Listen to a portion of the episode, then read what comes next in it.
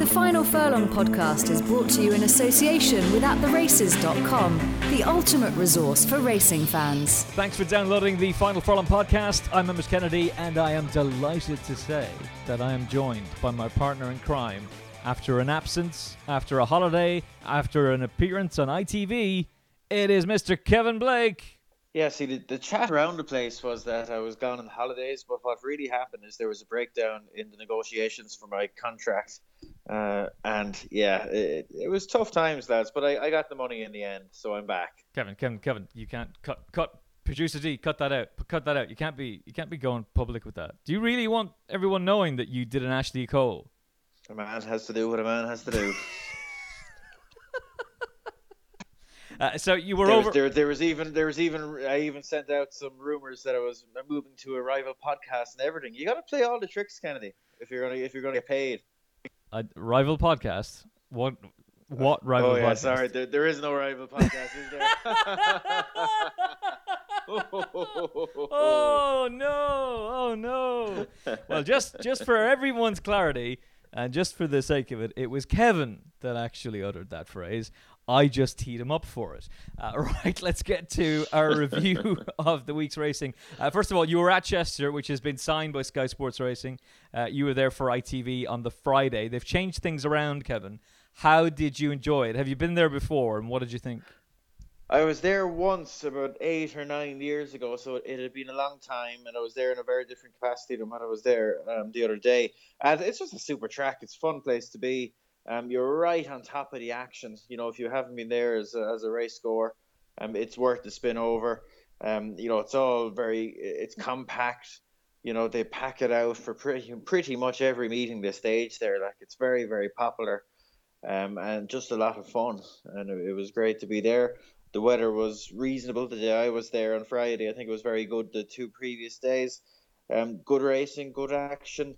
A lot of fun. Yeah, all for it. Great stuff. It does look uh, a fantastic track. I haven't been there yet, but uh, I'm very much hoping that it's it's one on the list, Kevin. It's definitely one on the list that I've got to go see. It was Robert Sangster's favourite track as well, so that's another reason why I'd, I'd love to go see it. Let's briefly touch on some of the racing so that you were covering on Friday. Um, War Decree and Forest Ranger were second and first in the Huxley Stakes with Eminent, well-held... Uh, well held, basically, the highly regarded Frankel, who was really talked up last season. Um, th- was this a case of him just blowing up on his debut? Uh, I think he came back with it with a heart issue, oh, um, no. which hopefully, which ha- hopefully won't hold him back too much going forward. It can be, it can be one of those things that just happens and it never happens again. So hopefully that'll be the case here. He didn't look hard fit now. He did look like he came on from the run. To be fair to um, Jason Weaver, he he called that on air beforehand, and, and Luke Harvey was expressing some worries about him down at the start, that he, he was he was blowing, you know, having gone down to the start, which is you know, unexpected. Mm. But he, he completely bombed out, a very disappointing effort.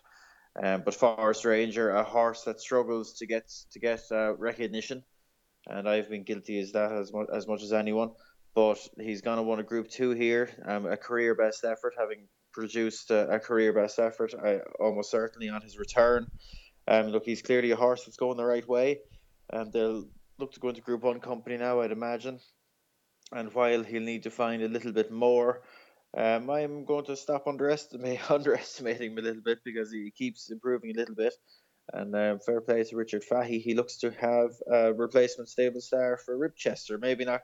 He's not quite at that level yet, but he's edging his way up along, to be fair to him. It is, though, very important that Richard Fahey's got Group one class horses. And while he may not be a Group one winner, he's definitely going to be a Group one contender at some stage. So uh, I would be very much in, in agreement with you there. And it's uh, fantastic to see Richard Fahey winning a big one. War Decree, coming back from Dubai. What did you make of his run? He was well backed. Yeah, he was. He ran, look, he ran fine. He ran fine. Um, he's going to need to step up if he's going to compete in, in Group ones. He'd been highly tried. And um, this was probably close enough to his career best effort. You know, I know that they, they you know, they obviously hoped he's capable of better than this. You know, given the the assignments he's been given in uh, in recent months. But uh, yeah, he just needs to find some improvement, because right now he's looking like a like a Group Three slash Group Two horse rather than a, a Group One horse. Yeah, you... I, mean, I have to I have to give a quick shout to Gabriel as well, back in third. Um, you know, was ridden very quietly, ridden to pick up the pieces. But he's just a super horse. He, he's nine years old. He he won at Chester as a two-year-old. He, he's from the very first crop of Dark Angel, you know. So he, he's been around an awful long time. He, he's ran seventy-nine times, I see here in front of me. Fab, he's just a fabulous racehorse. He, he'd be near enough a millionaire, um, if you converted it to euros. And he's just a super horse. I really like him. He, does, he doesn't win all that often nowadays, but he's a smashing horse. Yeah, and that's a that's a nice thing to do, Kevin, to highlight him as well, because uh, he's he's a consistent horse, to say the least. Um, just finally on War Decree, if he's going to do well this season, and the decision to keep him in training suggests that they think there's something there, will it be going on the international circuit, do you think? Well, I, I think so. You know, I think so. They tried dirt with him um at the Breeders' Cup, and it didn't really work out. You know, maybe they could explore that again, maybe.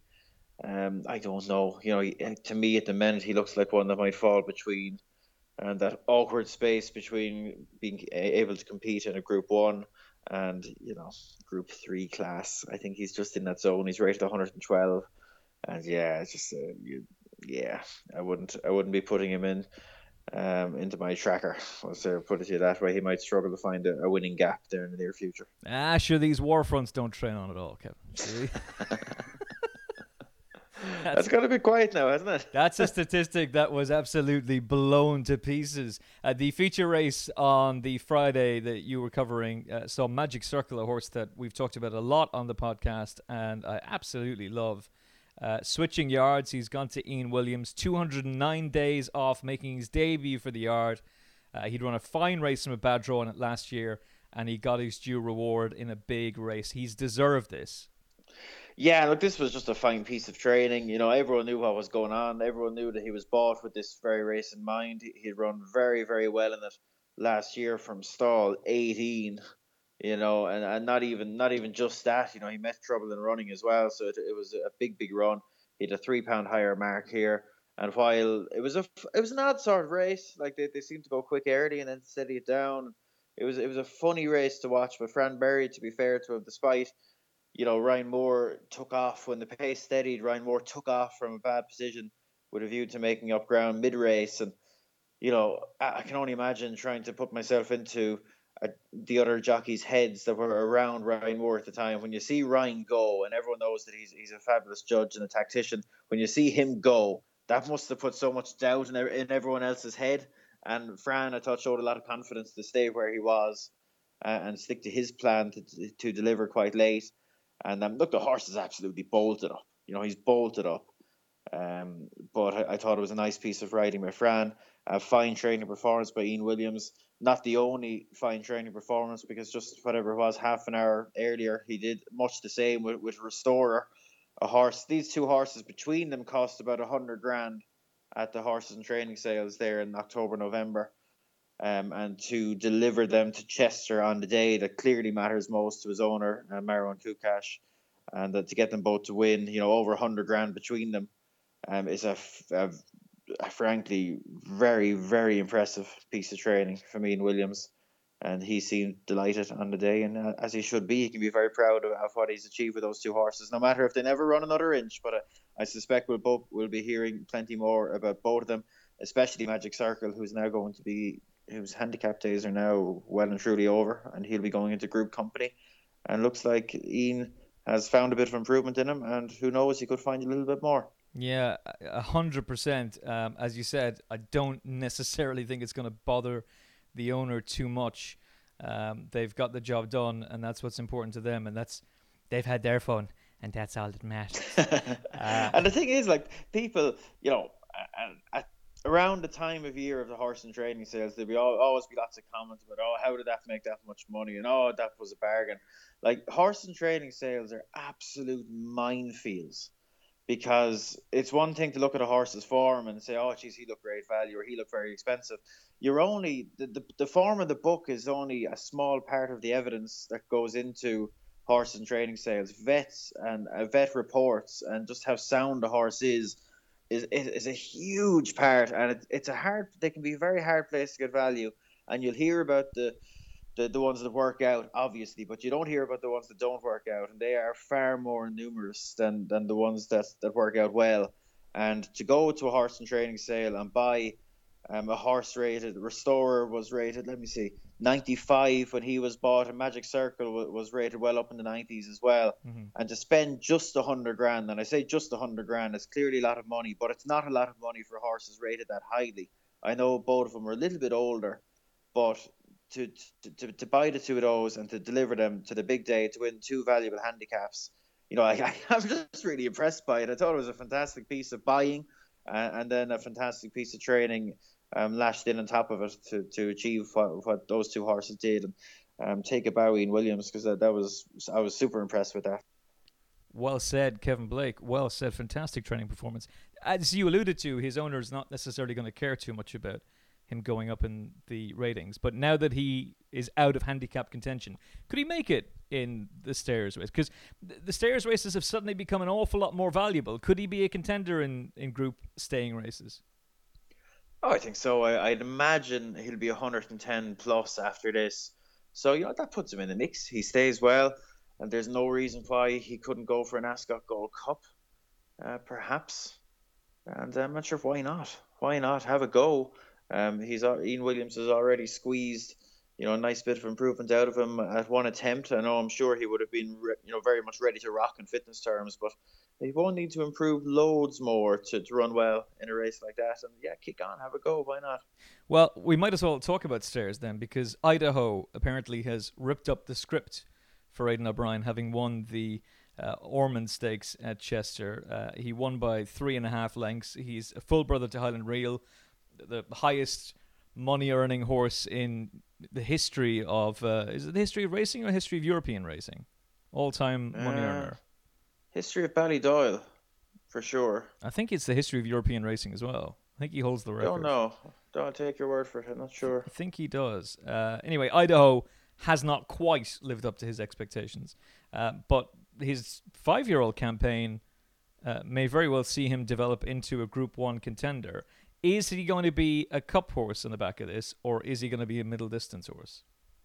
I don't know. You know, I've been kind of giving Aidan a squeeze there for the last two years at the start of the last two seasons about the potential for this fella to go two miles. And he's been very reluctant every time. And he, he wasn't this spring as well. And, you know, they've, give, they've given him a bit of a taste here, kind of, you know, just short of um just short of a mile six, well, close, probably closer to a mile five. And, you know, he's obviously come home very well. I thought he was given a, a, a well a very good tactical ride by Ryan Moore. He was well he was he was he was a little bit helped by Sean Levy and Daniel Kodiak. Now I thought um Sean maybe had the opportunity to keep to, to keep the back seat for himself and leave Idaho out wide, but he, he decided to go too wide, no cover, and Uh, Ryan Moore took the, the opportunity to get that back seat for himself, and it was a big help to him, I think, because he was just a little bit alive in his hands at the time.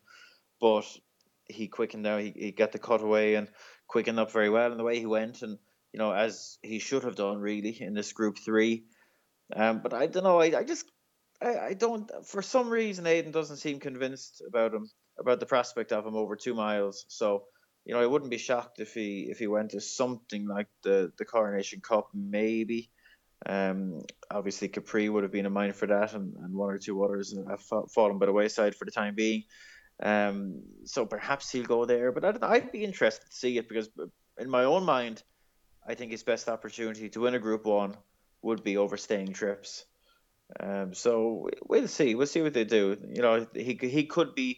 easily one that, that would be off on his travels again, because I, I think, you know, Aidan has talked about the fact that it took a, it took them a while to get this fella's travel regime down. You know, I think they struggled with him a little bit in terms of settling and, and doing the right things when he was traveling.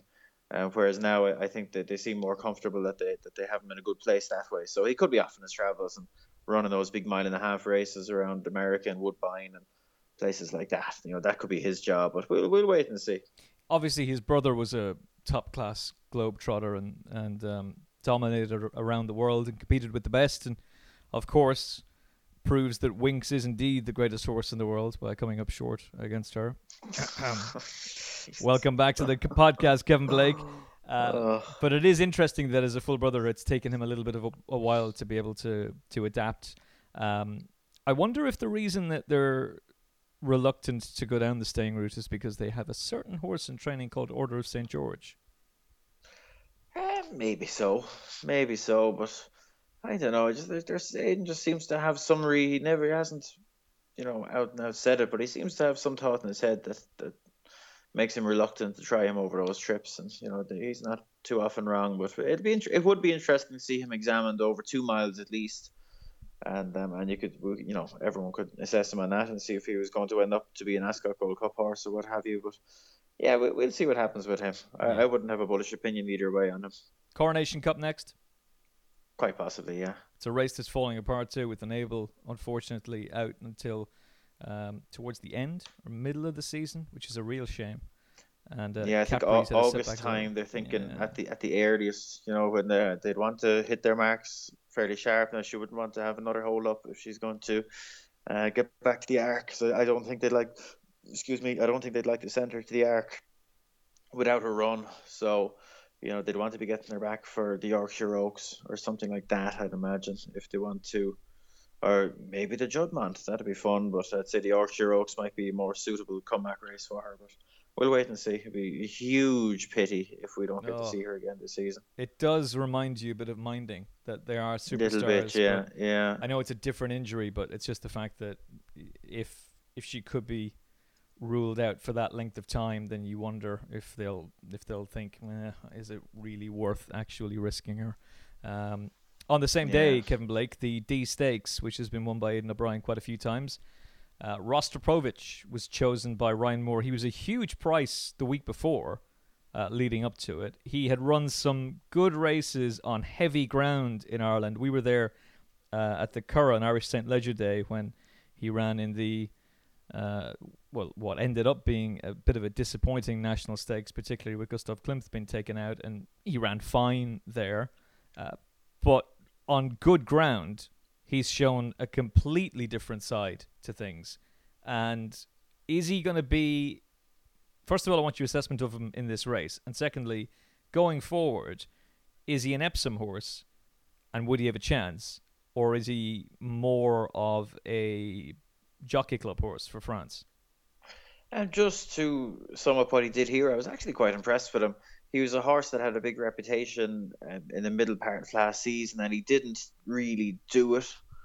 Um, like he, he's won a Group Two and and been Group One place, but he didn't look anything too far out of the ordinary by the high standards of Ballydoyle. Um, but you know his comeback was fine, just fine, on heavy ground at, at Paris Longchamp, if we're going to start calling it that. Um, but this was this was much better, and for me, it was the trip that did it.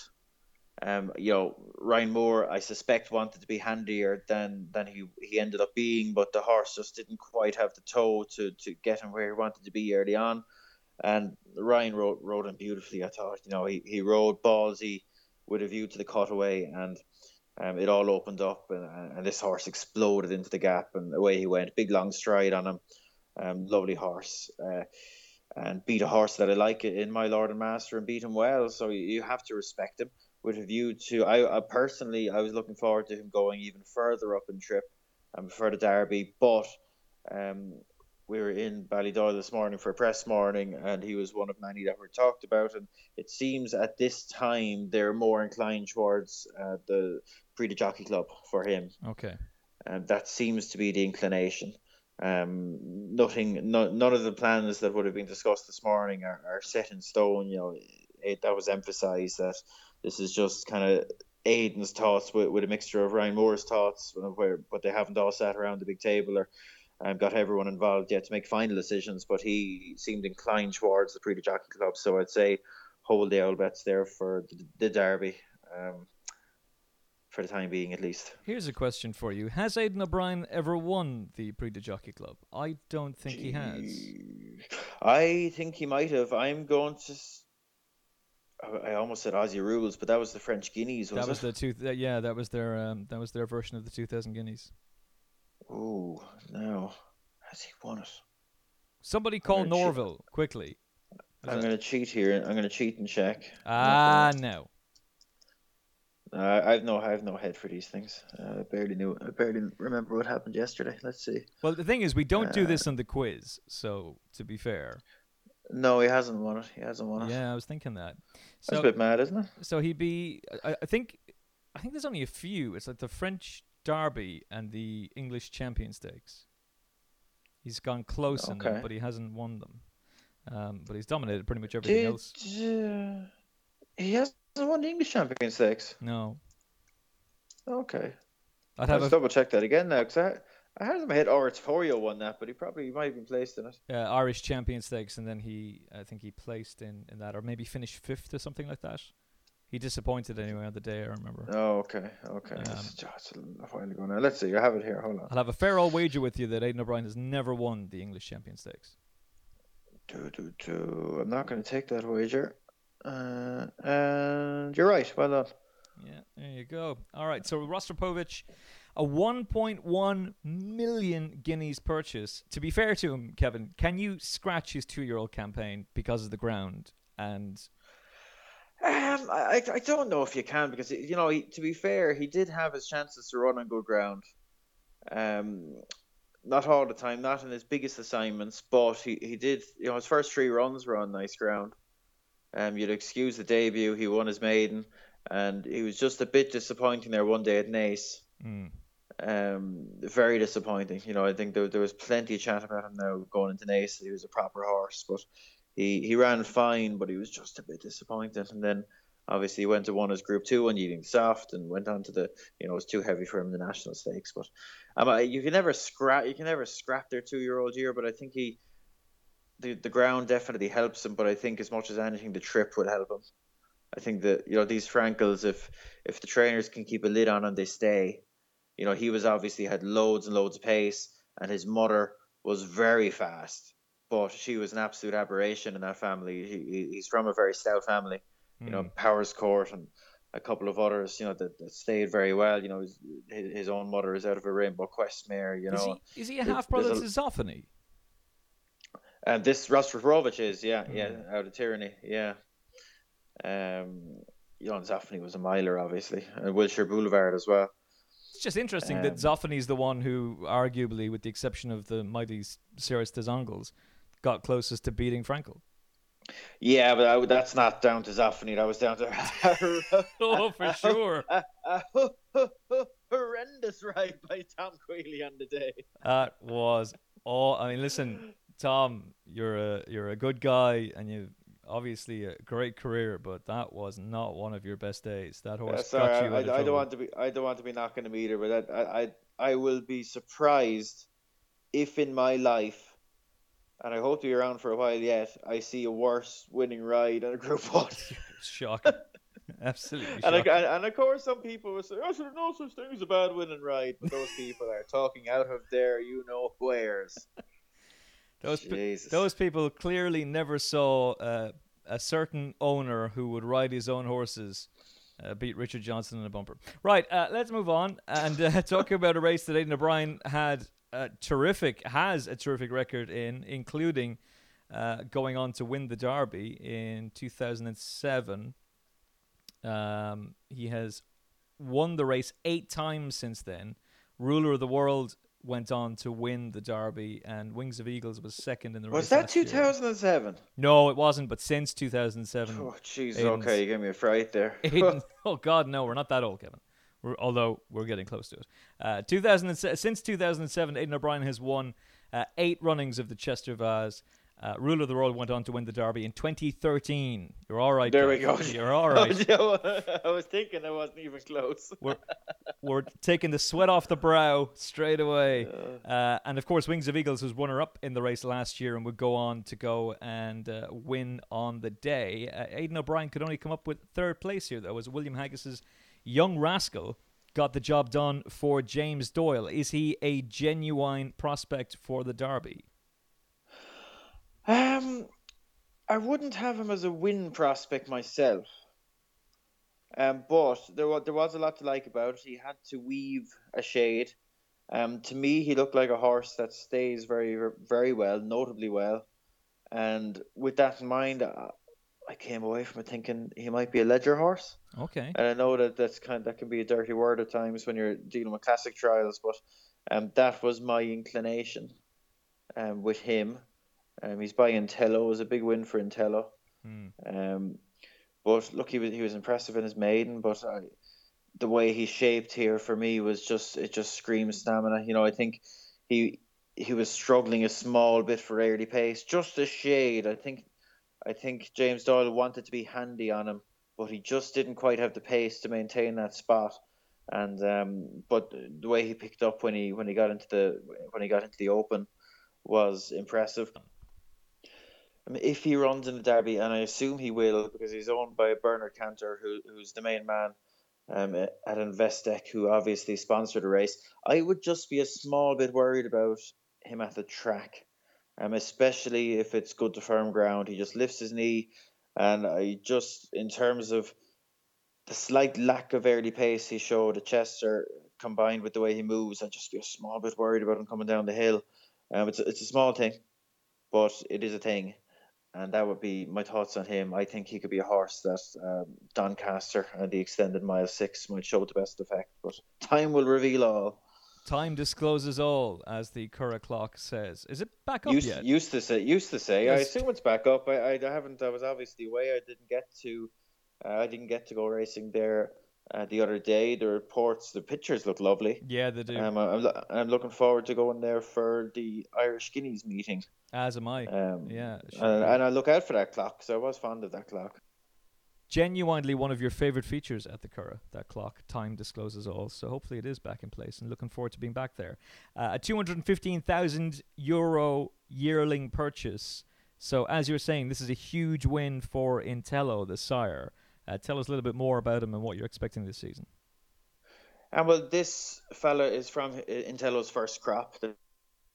They're three year olds, his oldest at the minute, and he's doing quite well. He he's an interesting sort of profile. He, he's a son of Galileo out of a Danehill mare, but he swapped around between France and Chivalry Park, and he's back in Chivalry Park at the minute, having spent two seasons in France. So um, he got plenty of support, and and they're they're moving along nicely now. He's he has a few stakes winners amongst them, and this fella looks a nice prospect. He's probably the best of his so far, and um, yeah, he's just a sire to keep an eye out for now.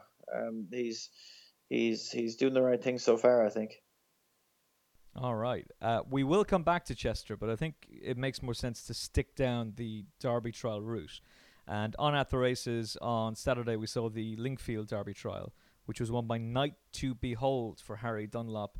Uh, Aidan O'Brien's Kew Gardens was, oh, they were up and down the lines with this one, Kev. Up and down the lines. You could have got four to one during the week. You went off eight to eleven. Scalded. Uh, Knight to Behold winning by three and a quarter lengths. I presume he will run in the Derby. Uh, do you give him any chance? Um, yeah, this the it was a funny race. It was a funny race. He kind of he almost pulled his way to the front, and well, he did pull his way to the front, and they I think they let him off, um, thinking he couldn't possibly maintain the gallop he was setting, but he clearly did, and was never really in any great danger. And uh, it was a good performance. You know, he's unexposed. You. He's got a fine pedigree.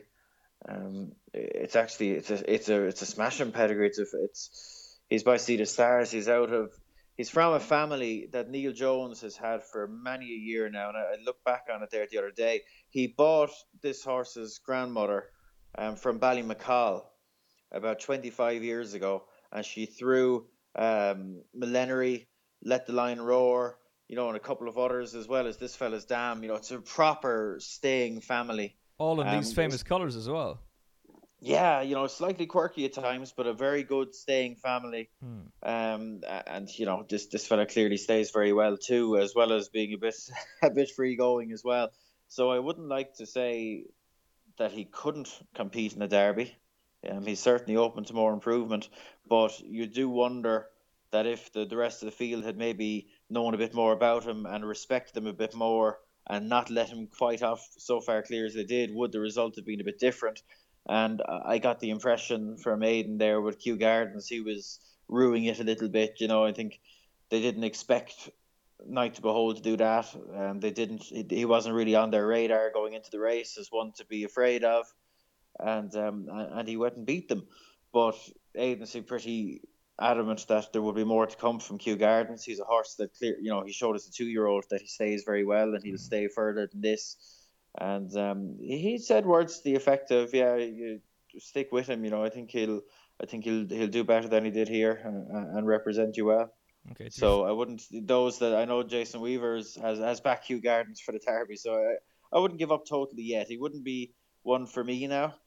Um, I wouldn't be shocked if he ends up making the running in the Derby, but um, I, th- I think there could be more to come from him, and, and possibly even he could be a ledger horse too. You know. Yeah, I was just going to say he he appeals more as a horse for Doncaster than for the Derby. But good luck with that project, the Shark. Uh, to be fair to him, he did lose his left foreshoe. Uh, so he did, and he, you could see he just edged a bit left, and that, that was probably what, what caused that. You know, I think he, he he's a fairly straightforward, well, he is a straightforward, honest type of horse now, and I'd say pulling the shoe now just didn't help him. No. Uh, the winner, Mister Jones, the owner, is talking about Royal Ascot, um, but with the way he, he won there, Harry Dunlop was adamant that he should go to Epsom, so... And good luck to them. Why not? Um, he's yeah, it'll be. You just worry about him though, Emmett. Like if he's getting a bit fired up now around Lingfield in a mm. trial, what's he going to be like at Epsom with you know a hundred thousand people there going bananas? You know, very prolonged preliminaries, a mile and a half canter down to the start. Fights you know, left, be, right, and centre. Yeah, fights breaking out everywhere. We will talk more about that later, I'm sure. But um, you you just worry with all that that you know he could get, get very fired up in the race, or you know he could have his race run in the prelims. He could be a horse-coloured puddle down to the stars of, of Epsom. But you know that that would be a concern for for for show, as the kids say. For show, uh, that is a quote that has served you very well, the uh, horse-coloured puddle down at the start. Uh, Dermot Weld had a awful season last season, and obviously, from the far more serious perspective, his first jockey, Pat Smullen, is facing the greatest battle of his life, so get well soon, Pat. Um, Hazapur came out and won the Derrinstown Stud Derby trial. There hasn't been a winner of the Epsom Derby from the Derrinstown Stud Derby trial since High Chaparral. Yeah, and there was that was he was completing three in a row for the race, if I recall correctly. Um, Galileo, High Chaparral, and um, the one in the middle, which was no, it was it was Galileo first. Sindar. Yes, that's right. Sin wasn't it? He might he mightn't have been in the middle. It might have went Sindar, Galileo, um, High Chaparral. That's that the one. That's the one. Yeah. So um, it's it it was obviously the Trends boys' favorite race there for a while, but unfortunately, it hasn't quite got the job done recently. Um, he endured a terrible season last year. Uh, there's no two ways of, of saying it. In, in, there's no point in, in messing around with that. It, it was a season very much to forget. But that in mind, uh, that means there's a lot of unexposed horses there. Could he be a proper group contender? He's already got a Group three on his C V. And Del- Delano Roosevelt and the Pentagon would both set a decent standard of form. So what did you make of his performance? Yeah, I think he did what Dermot expected him to do here, didn't he?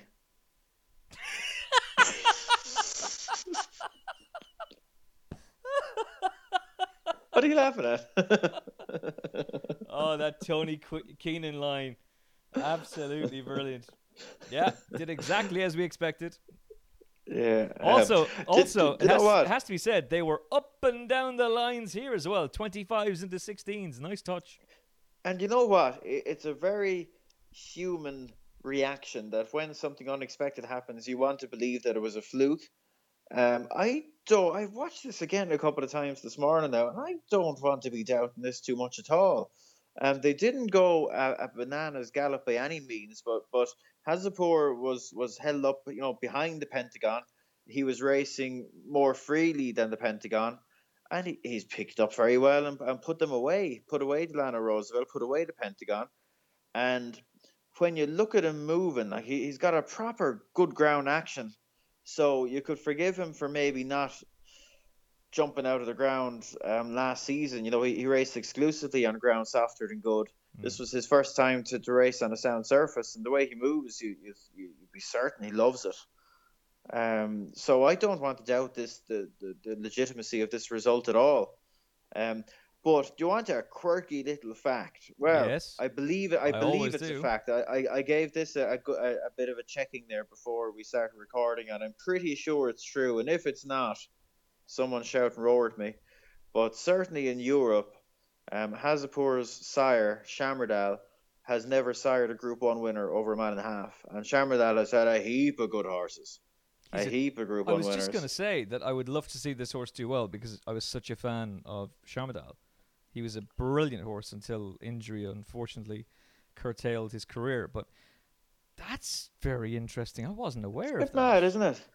Yeah, he's. I, I found um, I found one that won a Group Two over a mile and a half, um, and Mukadram ran well over a mile and a half in a Group One one time. But they're like quite. It's a it's a pretty serious um, old stat like that. That you know for for a sire that's had so many good horses, that they're generally kind of milers, ten furlong horses. You know, Abel, Abel Friend, Mukadram, Casamento, Blue Point, Luke de Vega, Pakistan Star. You know, they all operate over shorter. And that is not, of course, not to say that Hazapur can't possibly win a derby, as some Trends boys might conclude from such a stat. But it's just something to bear in mind that he would be overcoming um, a fairly long-established uh, thing there. You know, it's a bit like Cam- when Camelot won the Guineas, he became the first ever, and I think only ever, Um, son of Montjuïc to win a Group One, a group I think a group race of any description over a mile, as a, as a three-year-old or older. That's right. You know, when these things are so strongly established over a long course of time, you know, it, it often isn't just randomness. You know, it's happening for a reason. So Hazapur might have something small to prove there. And look, the fact that he's from, you know, an Aga family with a Derby winner in Harzan right up at the top, you know, out of a Delamy mare, you know, a big influence for stamina.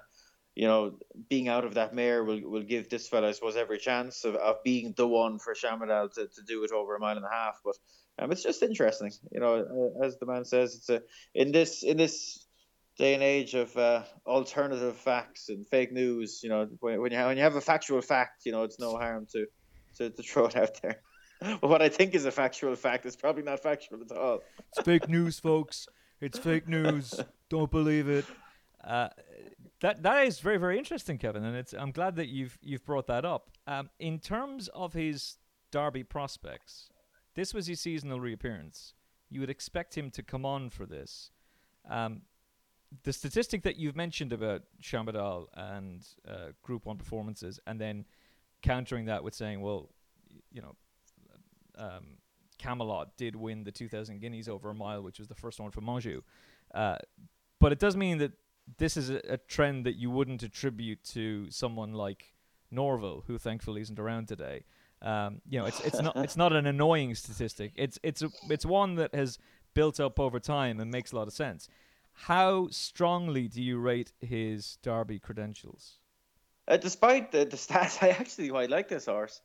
I like. I'm not going to say he was he was highly up on my radar now after his two-year-old career because he wasn't, but I like his performance.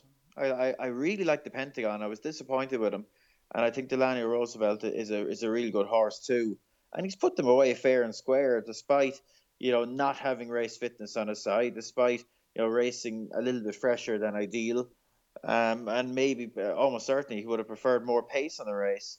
And I know the same could be said for the two Ballydoyle horses, but but he did it fair and square. And I, I would not like to underestimate him at all.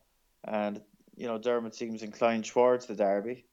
Um, so, yeah, I, I wouldn't put anyone off. You know, Saxon Warrior is still clear of the pack for me. But if you're looking for an alternative, um, this fella's all right now. I wouldn't mind him at all. Mm. Uh, a relation of Harzand, who I will never forgive for beating the mighty the mighty U S Army Ranger and costing me one of my biggest results of all time. That was a heartbreaker. Yeah. Let me ask you this, Kevin Blake, and, and I'm asking this question genuinely. Um, it is a terrible shame what's happened to Pat Smullen, and everybody at A T R and connected with the podcast, send him our best wishes. It was lovely to, to see him tweet the other day. Um, but this horse is owned by the Ag- by the Aga Khan. Would you think if he goes to the Derby, and I suspect that that's exactly what he will do, that a certain Christophe Soumillon could be on board? Hmm. hmm. I haven't thought about it too deeply now, but I suppose it's a chance. I'd imagine Dermot would like to keep Declan on, um, given that he, he's now won on the horse and knows him uh, to one extent or another, but uh, that's that's absolutely a possibility. It'll be it'll be interesting. It'll be fun. So Soumillon's always interesting, as we'll talk about later, I'm sure. But um, yeah, yeah, that's an interesting prospect now. Yeah, I absolutely love Christophe Soumillon. So if he was to ride Hazapur, that would make things very... No, no offense, Declan, you're a fantastic jockey, but if, if Soumillon was to get the call, that would be interesting. The two Ballydoyle horses, Kevin, um, Nelson was obviously quite disappointing, and he was a short enough price. The Pentagon, oh, they really went for him, went off six to five in the end, and Delano Roosevelt, uh, he sets a standard, Kevin. He's got some decent form to his name. Um, what do you make, though, of both of these horses' efforts? They're not beaten far, but... What was the reaction from Aidan O'Brien this morning at Ballydoyle? Were they disappointed?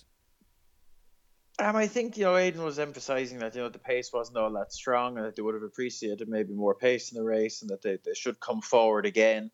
You know, and, and just a general point with the Ballydoyle horses, you know, they still haven't got any horses on the grass at Ballydoyle.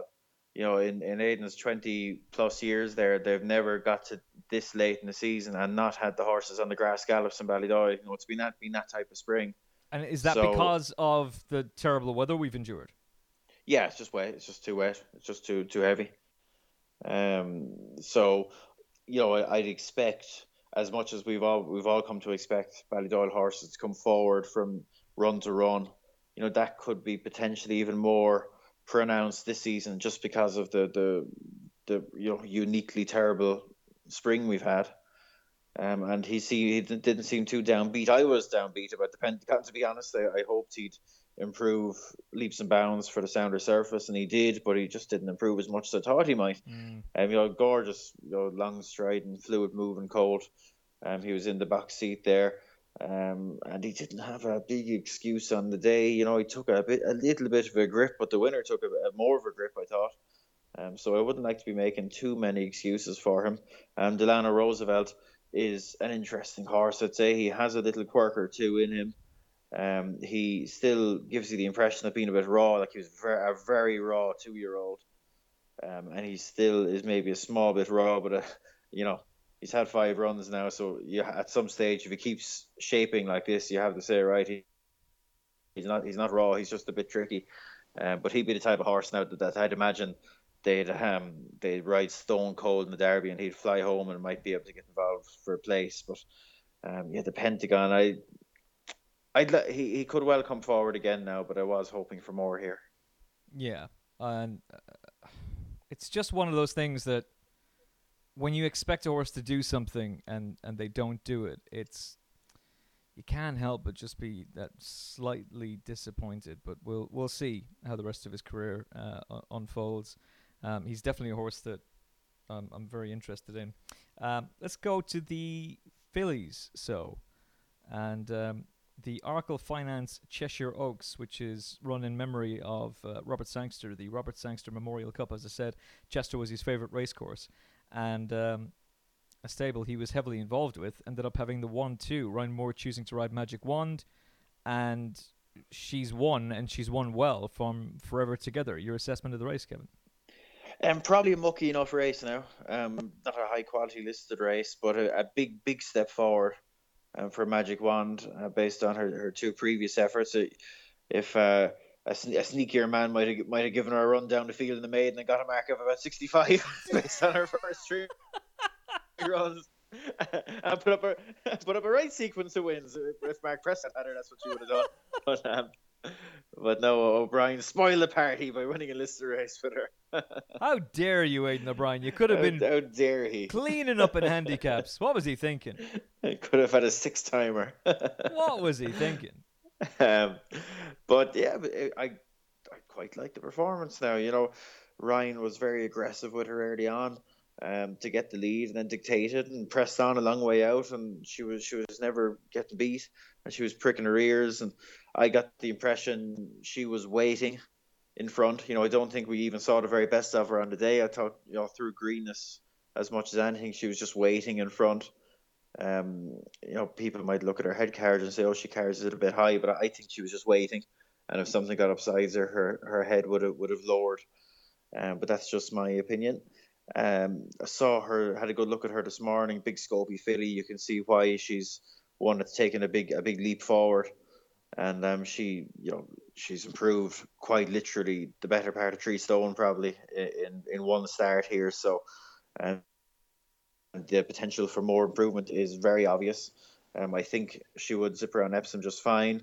Um, and she she's interesting. You know, the Oaks pit, the Oaks is very much uh, up in the air. I think um, Lati Dar looks a smashing filly, mm-hmm. uh, but outside of her, um, Happily is probably not going to go now. We heard this morning. Uh, Um, so, you know, it's a bit, all a bit up in the air. And while she would need to improve, you know, another stone and probably more with it to compete, um, she's clearly on, on, on an upward curve, and th- this was likeable. So I wouldn't like to knock her too much. That's a very important piece of information that we need to emphasize. The You're saying that the third and the one thousand guineas Happily is not going to run in the Oaks. Yeah, but it sounds of it, she might go...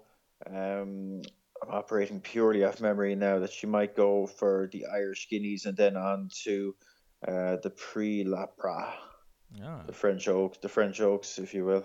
Yes, interesting. Uh, because he just doesn't seem sure that she'd stay a mile and a half and doesn't want to examine her over it just yet. What was the update on September? Um, not going to make the Oaks. Um, she put on a small bit of a show today. I'd say she's a fiery enough filly now because she. She's trotting at the minute. She's not cantering. And as Aidan says, she wants to canter, but we're not going to let her just yet. Um, she's not quite right enough, if you know what I mean, physically to, to canter yet. So she was trotting and she was just getting a small bit wound up around the place this morning, put on a small bit of a show for, for the, the press hordes. But um, yeah, I wouldn't be holding my breath for her just yet. I'd say it'll certainly be um, post-Epsom. Maybe Ascot, but I'd say probably not now, to be honest, reading between the lines. Well, I can't help but notice that a number of bookmakers still have her quoted. So, in the words of the great man Kevin Blake, cop on to yourselves, lads. Cop on to yourselves. Um, just with a view to the market, I'm looking at the At The Races site here now. Magic Wand is about thirteen point oh. Um, okay. Okay, twelve to one as they call it. Yeah, twelve, twelve to one. We can go we can go decimal, we can go fractional, I don't mind. Uh, I don't mind. If you want to go old school, we can. But she's, yeah, she's a general twelve to one shot. You can get fourteens if you really shop around. She's as short as nines. Like, looking at the race, Kev, so Happily isn't going to run. She's also quoted by a number of bookmakers. September's not going to go. Lati Dar does look good, but has only had one run to her name. So... Two two runs. Apologies, apologies. Uh, two runs for John Gosden's filly. Um, I'm wondering, is she a is she a pretty decent each way bet here?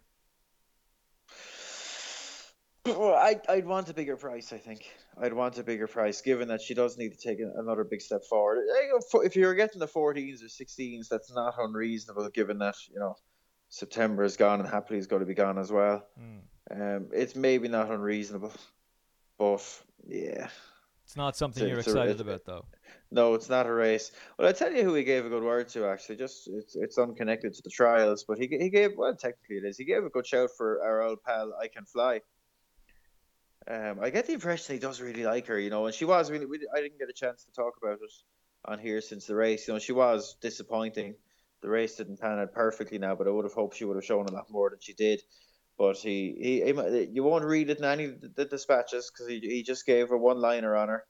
Um, but I thought it was a, a significant one-liner. He said nobody asked about her. I think he just brought her up himself talking about the Oaks fillies. He said, I Can Fly is one that'll probably go. And I think she, I'm paraphrasing, I think she could come forward an awful lot for a step up and trip. Um, so I thought that was interesting. And she's a big price again. Um, she's twenty-fives everywhere. So if you, and it's, look, like you say, Emmet, it, looking at the race there, um, on the old At The Races odds comparison section there, it's a race that's crying out for a sneaky one. Yeah, it really is. It really uh, is. And I, I wouldn't put anyone off going on the search for a sneaky one. And I Can Fly, I know I could be accused of, of, you know, throwing good money after bad, but uh, she might not be the worst option now because it sounds like she's an intended runner. She was bitterly disappointing, though, Kevin.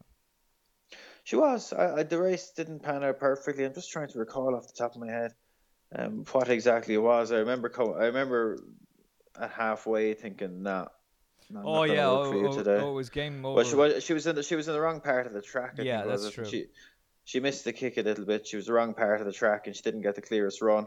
I'm operating purely from memory now, but that was my recollection. But she was ultimately beaten a long way. You're right, she was disappointing.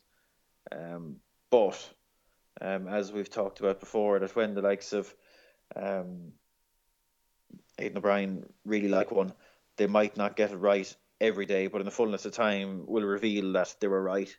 And, and maybe the Oaks could be the, the occasion that we see it, maybe not. But look, like we're saying, it's it's got a wide open look to it. It's crying out for a sneaky one, and I wouldn't put you off um, the, the R. Kelly horse going again.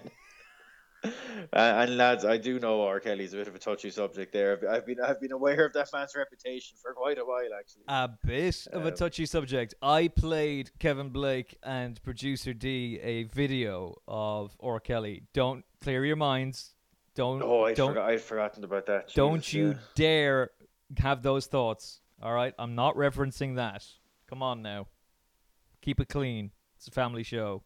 I, I haven't actually seen the documentary about him, which I believe is absolutely shocking. Uh, I haven't either, but I've yeah, I've heard similar things to you. But the video is it's on YouTube.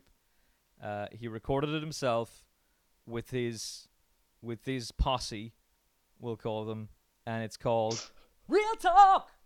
And you need to see it. You need to watch Real Talk.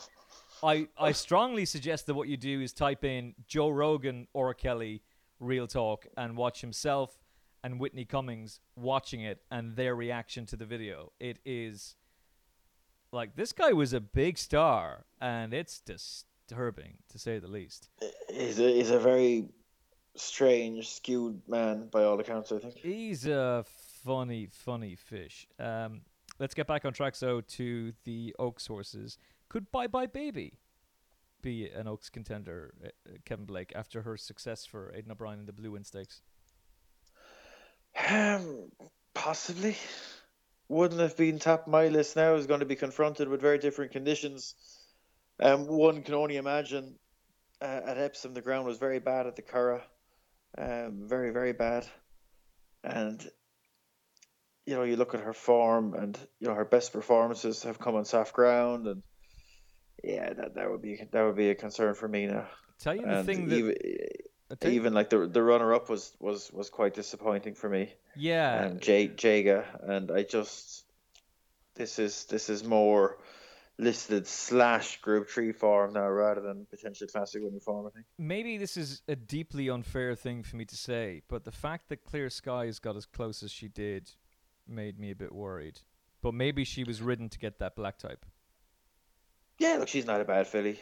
Uh, a mare even, five-year-old. Mm. But, yeah, yeah. It's, it would.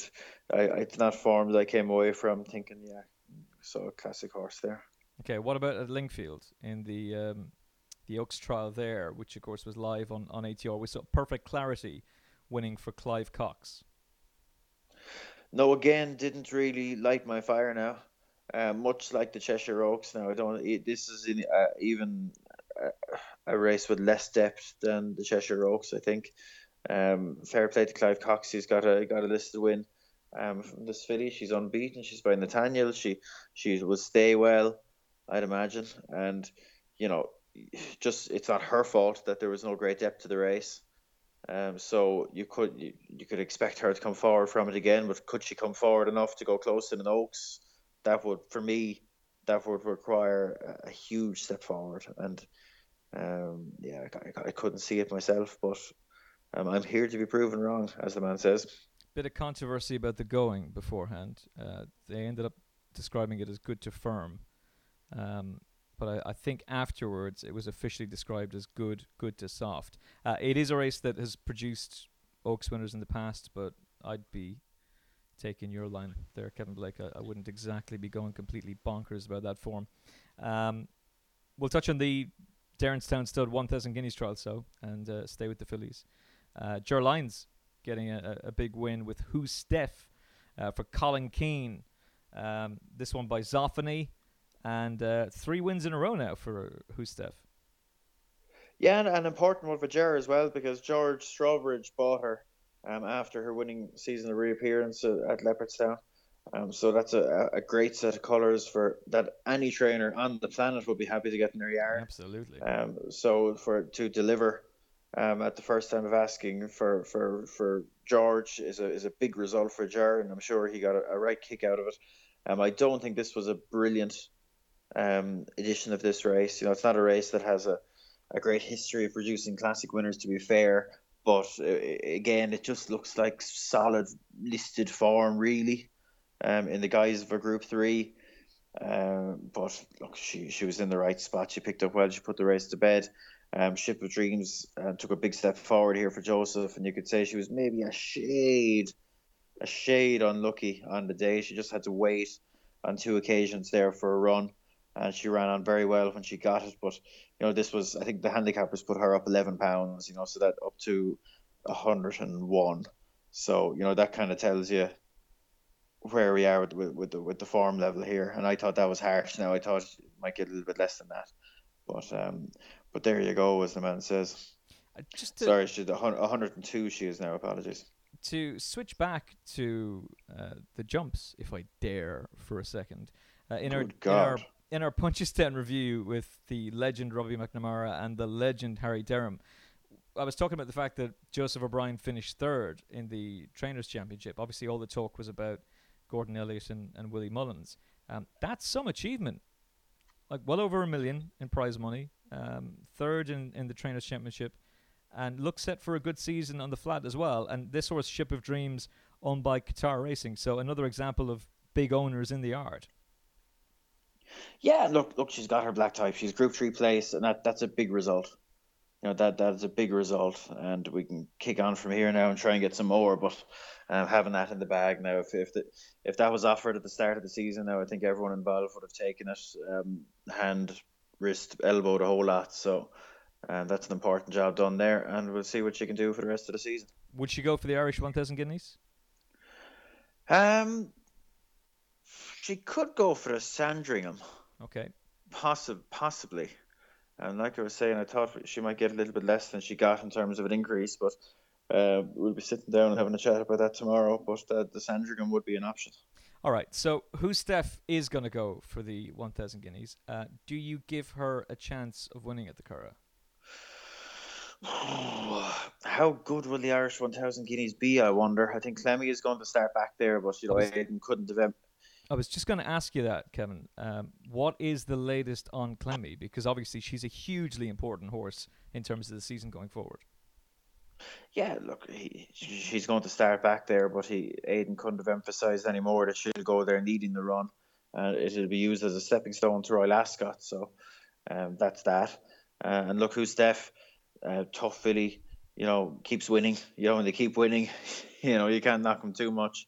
Um, but in terms of bare form, to win a typical Guineas, you know, I think she'd need to find a stone. And, and she could find it, but... You know, stone is, is, is a lot to, is a lot to find uh, for a horse that'll be having the for a filly that'll be having her fifth run. Mm. So we'll we'll wait and see. Uh, she wouldn't be top of the list for me, but I think she, she needs to be supplemented in. And I think they're going to do that. Um, and good luck to them. Yeah, and, and they'd have to on the back of, of that performance. They really would, to be fair. Um, we're going to talk about some other horses in a couple of minutes, but before we do, we've talked about the Derby trials and we've talked about the Oaks trials. So let's deal with the Oaks first of all. We've already talked about the fact that this is a wide open market. It sounds as though you were going to go with I Can Fly Again. Um, oh, look, it's not a bullish out now at this stage, but I think at the price, she'd probably be the one. She seems an intended runner. Um, you know, needs to improve an awful lot, but seems to be held in very high regard from a powerful team. Um, I liked what she what she did up until last time, so we'll always forgive one run. Mm. And um, yeah, maybe so. You know, and look, Lati Dar, I'm not going to put anyone off. You know, I really liked what she did that with both days. Um, but again, it, it's just the case of going fishy, fishy out amongst the, the outsiders, trying to find a bit of value. And I, I'd go with I Can Fly. Okay, uh, I think I would go with Magic Wand just because she's won an Oaks trial. Um, And obviously handled Chester as well. The Derby. So Saxon Warrior. Derby. The Derby. Uh, Saxon Warrior is now odds on. Um, I do notice that he's gone very, very short with some firms. First of all, does he deserve to be as short a price as he is? Um, it's close enough. Close enough. It's a tight thing now, mm. but but close enough, I think. Um, he, he's by far the best candidate there. Um, the Derby trials haven't really revealed anything that anyone would be jumping and shouting about just yet, I think.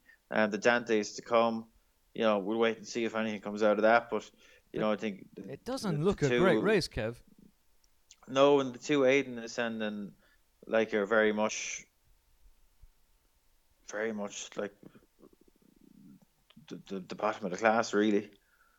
You know, he he said that himself, like that it just it comes just a little bit too close to the Derby for their liking, mm. and that they think it's a tough ask. And even the two that are going there, he basically said they they're going there to earn their ticket because they're not intended runners at the minute in the Derby. Well, you know, are they, they need to... Are they also going to find out the level of strength and depth of of the horses in Britain and give themselves an idea of where they stand? Well, that's the thing. It could be it could be a help in that regard now, but I wouldn't be holding my breath reader up now, you know, not knowing at the moment. I don't have the entries in front of me as to what they might be meeting, but um, if one of those was to win it, I think they'd be very happy in Ballydoyle, but I don't think we'd be too happy looking back at the quality of the race, perhaps. So... Having seen the Derby trials, uh, with the exception of the Dante, which we're both saying we're not entirely excited about, um, Saxon Warrior is the price he is. I would have no objections if someone says they want to go and get stuck into him. Good luck to you if you do. I would be more inclined to try and find something at a bit of a price. Um, and I, I think I think it's going to be, particularly if Christophe Soumillon is on board, um, Dermot Wells' horse. But for you, Hazapur. Yeah, yeah, I'd be I'd be inclined towards Hazapur as well, to be honest. Look, I think Saxon Warrior wins. Um, I won't be opposing him, but if you wanted an alternative at a bigger price, it would be Hazapur. Right, that's our look back at the significant races over the last few days. Um, before we go, we got to touch on the international action and uh, Longchamp, where there was Irish interest, there was British interest, and there was also an awful lot of controversy live on A T R. We'll start with the French two thousand Guineas. Um, the ground, Kevin Blake, was a huge talking point, a huge subject, and I know that Christophe Soumillon, for example, got really worked up about it. Talk to me about this controversy. Yeah, look, this had been simmering now from the from the first meeting back at, at Paris Longchamp, um, as as we probably should get in the habit of calling it, um, because Soumillon and others weren't happy with the surface um, at the first meeting back there. Um, and Soumillon was expressing concerns about it going into this meeting, and they ran the the the, the pool, they said, the poulon, and uh, U S Navy flag slipped on the bend, mm. stumbled. It was just the, the riders felt it wasn't that, that it was slippy, basically, and thankfully there wasn't any carnage, because if U S Navy flag had come down where he stumbled, it could have been absolute mayhem. So thankfully that didn't happen. Uh, it was a very funny race. They seemed to go hard early, and then uh, after U S Navy flag stumbled. Uh, sorry, Kev, just to be fair, he he stumbled very badly. Oh, he did, yeah, yeah, yeah, yeah. Um, and when he did that, like the pace, he was making the run at the time, and it, the pace slowed up visibly. You know, it was a strange race. And anyway, with all the to and fro, and Almeida came out on top for, for Jean-Claude Rouget and uh, Christian De Muro. Um, and look, he's a horse that had been beaten a few times. He'd been beaten by Happily um, at Chantilly on Arc on Arc weekend, and Wotton had beaten him uh, in his trial, but he showed a fine turn of foot here, to be fair to him, uh, by Declaration of War. So this is a, a first crop classic winner for Declaration of War. That's a, a good boost, a big boost for him. Mm. Um, but you, you just wonder about the level of this form. You, you've, you've Haygammon there in second for James Tate, a horse that's been around the block many a time, and to be fair, you know, he has finished close to some of the to some of the you know not not quite top horses, but some some high class horses. But you would just be almost, and not to be insulting, you would just be a small bit worried about the level of the form, and he's beaten the neck, and and Wotton, you know, I don't, I it just he pulled his way into the race when it when it steadied up, and I just don't think he's given his running and. just unsatisfactory, you know, yeah. to, to, to wrap it up nice and succinctly. Um, the ground was the huge talking point afterwards. Sumion was going absolutely bananas after the race. He was not happy at all. The jockeys uh, were rearing up, the trainers were rearing up, and they eventually got the, the they switched from, from the track that the that the two thousand guineas had been run on, and they switched it out to another track to run the one thousand guineas on, which is pretty unprecedented, I'd say. It's an absolute and, um, mess.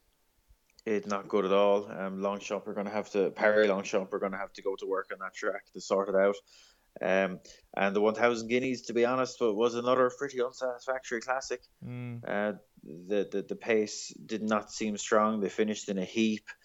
Uh, a few that there was a few unlucky there. You'd think that they came from an awful long way back. Wind chimes, perhaps, being one of them, uh, flew home up the outside, um, and a number of others flew home from a long way back. Um, the winner was was Tapal. Uh, for David Simcock, huge winner for David Simcock, and fair play to him. This is Philly's unbeaten now after two. Um, you know, just just in the context of a classic, you'd call them low-profile wins. Um, on uh, you know at Lingfield and Kempton at the back end of last season, um, but this was a big big step forward. A huge win for her sire and Camacho, who is a sire I'm very fond of. Um, uh, big, you know, he's got bigger and better crops coming for him the next few years. And he's got a very interesting story to him, but you know that this, this was a huge one for him, big boost. What's the interesting and, story, um, Kev? Oh, he he he was standing in Ireland for, for quite a few years, had a good, st- but the mares dried up. Nobody was sending mares to him. I wrote an article about this, and I'm just quoting off the top of my head, but I think um, he might have got only three or four mares in his last season in Ireland. And the the the O'Callaghans leased them out to England, and it coincided with um, a real upturn in the, the, the performance of his progeny, and he, he got he was quite popular in England as a result. And they took him back to Ireland, and he's been very popular since. And this filly would have been from his first crop when he came back to Ireland. He had a big crop that year, and um, he's a half he's, he's a very well bred horse. He's by Day and Hill. He's a Uh, oh, I'm operating off memory. He's a half brother to Showcasing. Um, you know, so he's got a big pedigree. He was a good sprinter himself, and um, and yeah, look, he, he's got big crops. I, I sent a mare to him. I, I, I bred, I bought a mare in foal to him years ago, and what she threw was a colt that, that ended up being called Master Macho. And I'm just gonna get to, I, there. There is a reason for this story, and he was the toughest, hardiest two-year-old you've ever come across in your life. He wasn't very good. He was just an average horse. He, he Mick Shannon trained them. He ran twenty-one times as a two-year-old. What? and what? He won once, and he was placed a heap of times. He was just as now a seventy horse at best, you know. But he ran twenty-one times. Um, he he was an absolute iron horse, and he went after Macau then and won won, won a few more races. So that's Camacho. That's what he throws: hard knocking, tough sprinters. Um, and I used him again last year, but unfortunately lost the mare. Um, carrying him, so that's the that's the, the horrible side of the breeding game. Yeah. I made mention of a few, a few weeks ago, and um, doesn't always go right, unfortunately. But but Sorry, there you go. That that's com- ah look, there you go, there you go. Such is life. Um, you can't get too down with these things, unfortunately. Um, but that's Camacho. Yeah, big big win for him. Big win for him. Huge. And I'm, I'm happy. I'm happy for him because he's he's a sire that, like I say, he's been he, he was in the gutter at one stage and he's fought his way back, and now he's had a classic winner. So that's and, a and this that, horse also nice story. This horse, it's a great story, and this horse is also unbeaten. So uh, the, yeah, the like is... who knows? Look, I, I'm questioning the level of the form. It mm. looks like a race that um, that might not necessarily be be, be upheld going forward, but um, she's unbeaten. She did what she had to do. Um, so I don't want to knock her too much. She didn't. She did not get the clearest run herself at all, and she showed a good turn of foot to go and win the race. So we won't knock her too much, but uh, I will knock the race. she might. She may well prove to indeed be the best filly in it. But um, well, it was I, a mess. Just, they both. It were. was a mess. I, I felt it was a mess. I felt they were they were both quite messy. Yeah. Uh, I, I'm very glad that you mentioned Wind Chimes because I was particularly taken with her run. Um, Did you know, Kevin Blake, that she, her dam is a half-sister to the mighty Westphalia? Oh, Jesus, Westphalia. Good God. I remember him, Danehill Dancer horse in Ballydoyle. Oh, I did my nuts on him for the two thousand guineas. Uh, one hundred thirty thousand euro uh, yearling. Um, she's with Andre Fab, owned by the Coolmore team. Uh, she's interesting. She's a very interesting horse going forward by Master Craftsman. Um, yeah, yeah. She, she was she was one of a number that absolutely flew home. So um, perhaps she could be one that um, will end up in the French Oaks. I suspect she will be. And maybe she could do a little, do more there. Uh, mm. But this was this was a good effort in a race that probably didn't go go you know, for her really. She holds an entry for the Coronation Stakes at Royal Ascot as well, which is worth mentioning. Uh, okay. And finally, Kevin Blake, U S Navy flag taking that stumble. So obviously, obviously, I'm incredibly biased here. And uh, you were right. You were right. He didn't run. No, he ran well. Con- con- considering, considering no, no, no. I, I'm, he, I'm he gonna, well. I'm gonna admit the fact that you were spot on. He did not run in the two thousand guineas. He didn't turn up on the day. Um, what would you say they would do with him next? Is, would it be the Irish two thousand guineas, or or would they perhaps look at dropping him back in trip? Because to be fair, he was going well until that, that awful incident, which thankfully came out of okay. What was Aidan saying about him today? Um, I don't recall what he said about him, to be honest, off the top of my head.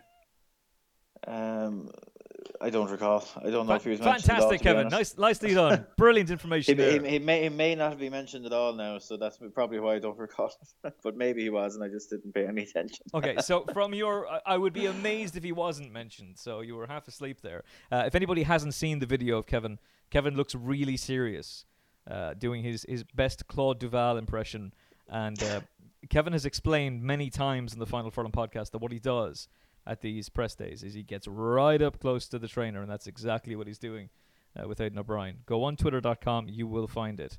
Um, put your race planner cap on for me, please, Kevin. The next destination for U S Navy flag. Yeah, I'd sprint him. I'd sprint him. I'd go Commonwealth Cup. All right, Commonwealth Cup. So for U S Navy flag, a dual Group one winner last year for Coolmore, and uh, an important one in Warfront. In terms of a stallion prospect. Um, very briefly, I'll mention Landforce, uh, son of No Nay Never, three hundred fifty thousand euro purchase. Kevin and I were in Coolmore last year and got to see him. He's an absolute beast. And this was an important win for him, uh, and he did it well. He looks like he could be one of Coolmore's better juveniles, and keep an eye on him with a view to Royal Ascot. And, uh, and speaking of Royal Ascot, I would just give a very quick mention to a horse who I thought ran an absolute stormer in the Victoria Cup. Um, this is a horse that I've mentioned a few times for George Scott. Gilgamesh for the Niarchos family ran an absolute stormer. He won the race on his side, and he would be very, very interesting in the Hunt Cup at Royal Ascot, which Kevin Blake and I will be at. First of all, we'll be in attendance at the Derby and the Oaks uh, for I T V Racing. So we're back in the social stable for that. Looking forward to it. And then uh, we're off to the madness of Royal Ascot. So cannot wait for that, Kevin. Great to be back with the team. And a huge congratulations to them um, for winning a BAFTA. That is absolutely fantastic. They won a BAFTA for their coverage of the twenty seventeen Grand National. And first of all, it's an amazing achievement for I T V. They were up against some very strong contenders, but they're incredibly deserving winners of it. But secondly, for racing, it's huge that our sport gets recognition from the mainstream media and to be given such a prestigious award, Kevin. No, that's great. It's great. Yeah, not more to be said about it, but it's, it's great.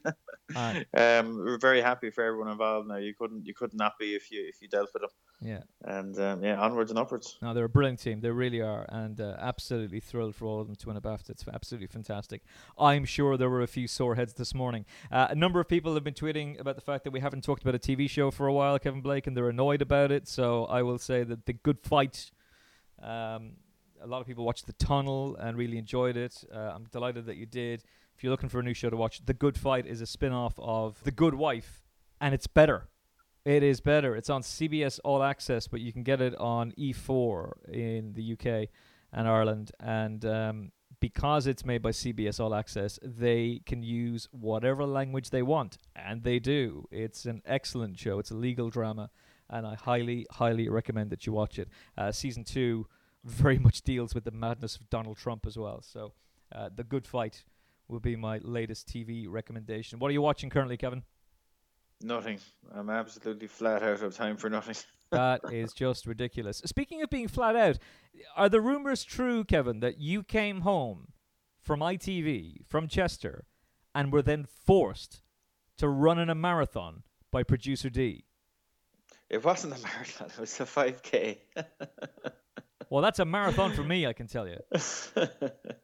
I don't know. It was a great cause. Happy to do it. Um, needed a bit of encouragement to get out of bed now, but yeah, I went and did it. It was good. It ran out with my with my brother-in-law, Michael, so it was, it was all good. A bit of encouragement. I say you needed about five Yakults. Kevin Blake loves yak- Yakults, by the way, in case you don't know. Um, you wouldn't know, actually. I just revealed that piece of information for you. Kevin Blake is addicted to Yakults. I saw him drink two of them back to back. Producer D was not happy, not happy at all. It's that sugar rush he wants. Um, Darkness into Light is an incredible campaign. Uh, it's all about suicide awareness, and um, uh, fair play, Kevin, for taking part in it, and Producer D as well, for that matter, and everybody else. Uh, it was great to see so many people running in it and taking part in it. And uh, if you ever feel like you need to talk to somebody, talk to someone. Uh, there's nothing wrong uh, with talking to somebody. Uh, that is it. We are done, and we're back during the week um, where we will be recording on Thursday. And uh, until then, basically, we'll we'll keep it under our hats as to what it is we're going to be covering. But really enjoy that, Kevin. It's fantastic to have you back. You spent your time in Croatia. All joking aside about contract negotiations, you were over trying to uh, get an autograph with Drogon uh, from Game of Thrones. So you got to see uh, an awful lot of where they shoot Game of Thrones, but more importantly, you got to see a fantastic, beautiful country. And the videos and the pictures that you put up of Dubrovnik and other areas just looked absolutely sensational. How did you enjoy the break? Yeah, I, I won't talk too much about it now because I'd go on all day now, but it was it was fantastic. It's a great country. Um, Dubrovnik, the old city, spectacular. Um, off to, uh, off to Split, uh, out to the islands, Hvar, and a couple of others, up to out to the Blue Cave. Google that, that's unbelievable. Uh, up to... Uh, Kikar National Park, Plitvik National Park, back down to Zadar. Now it was just it was, it was a super twelve days or so now. Um, I'm not. It was the longest holiday I've taken in ten years, literally. But it was very, very good, very enjoyable. Proof um, once again that Kevin Blake is the hardest working man in racing. But but it did look as though you thoroughly enjoyed it. No, the weather was great, and it was it was just nice. It's just. It, had a bit of everything now, and if you were looking for if you were looking for a long weekend, you do Dubrovnik in a long weekend, and if you had more time, um, do a little tour around like that now, because Jesus, it's it's some country now. The scenery and the history and the buildings and ah, stop, it's something else, something else. How long is the flight over, Kevin?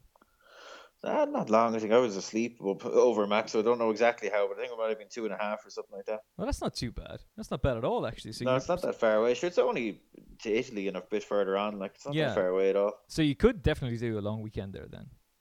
one hundred percent, yeah. And you'd see three or four days now, you get everything done in Dubrovnik.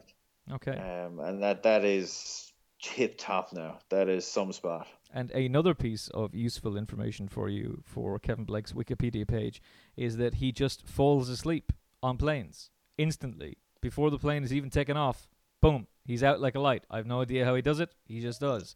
It's a fantastic it's a talent. Ability. I'm there it's a watching a show on Netflix because I can't sleep on planes, but he's able to do it, and I admire him for it. Uh, that is it from us. Thanks so much for the kind words on social media uh, regarding the podcast over the last while, um, for Kev's work on I T V, and we are very much looking forward to being back with them uh, for Epsom and for Royal Ascot as well. Uh, some great content on at the races dot com, and obviously some very exciting announcements been made recently as well at A T R, so you can check those out at at the races dot com. Uh, we are back with you later in the week for our second podcast, and Kevin Blake will indeed be back for that one as well. Until then, from Kevin Blake, good luck. And from me, Emmet Kennedy, thanks so much for listening. Hope you enjoyed it. We'll chat to you again very soon on the Final Furlong podcast. God bless. Have you downloaded the free At The Races app yet? With easy-to-use race cards and form, expert daily tips, plus video replays and in-app betting, is the app that no racing fan's phone should be without. Available for free on your iPhone or Android mobile, visit at the races dot com forward slash app for more details.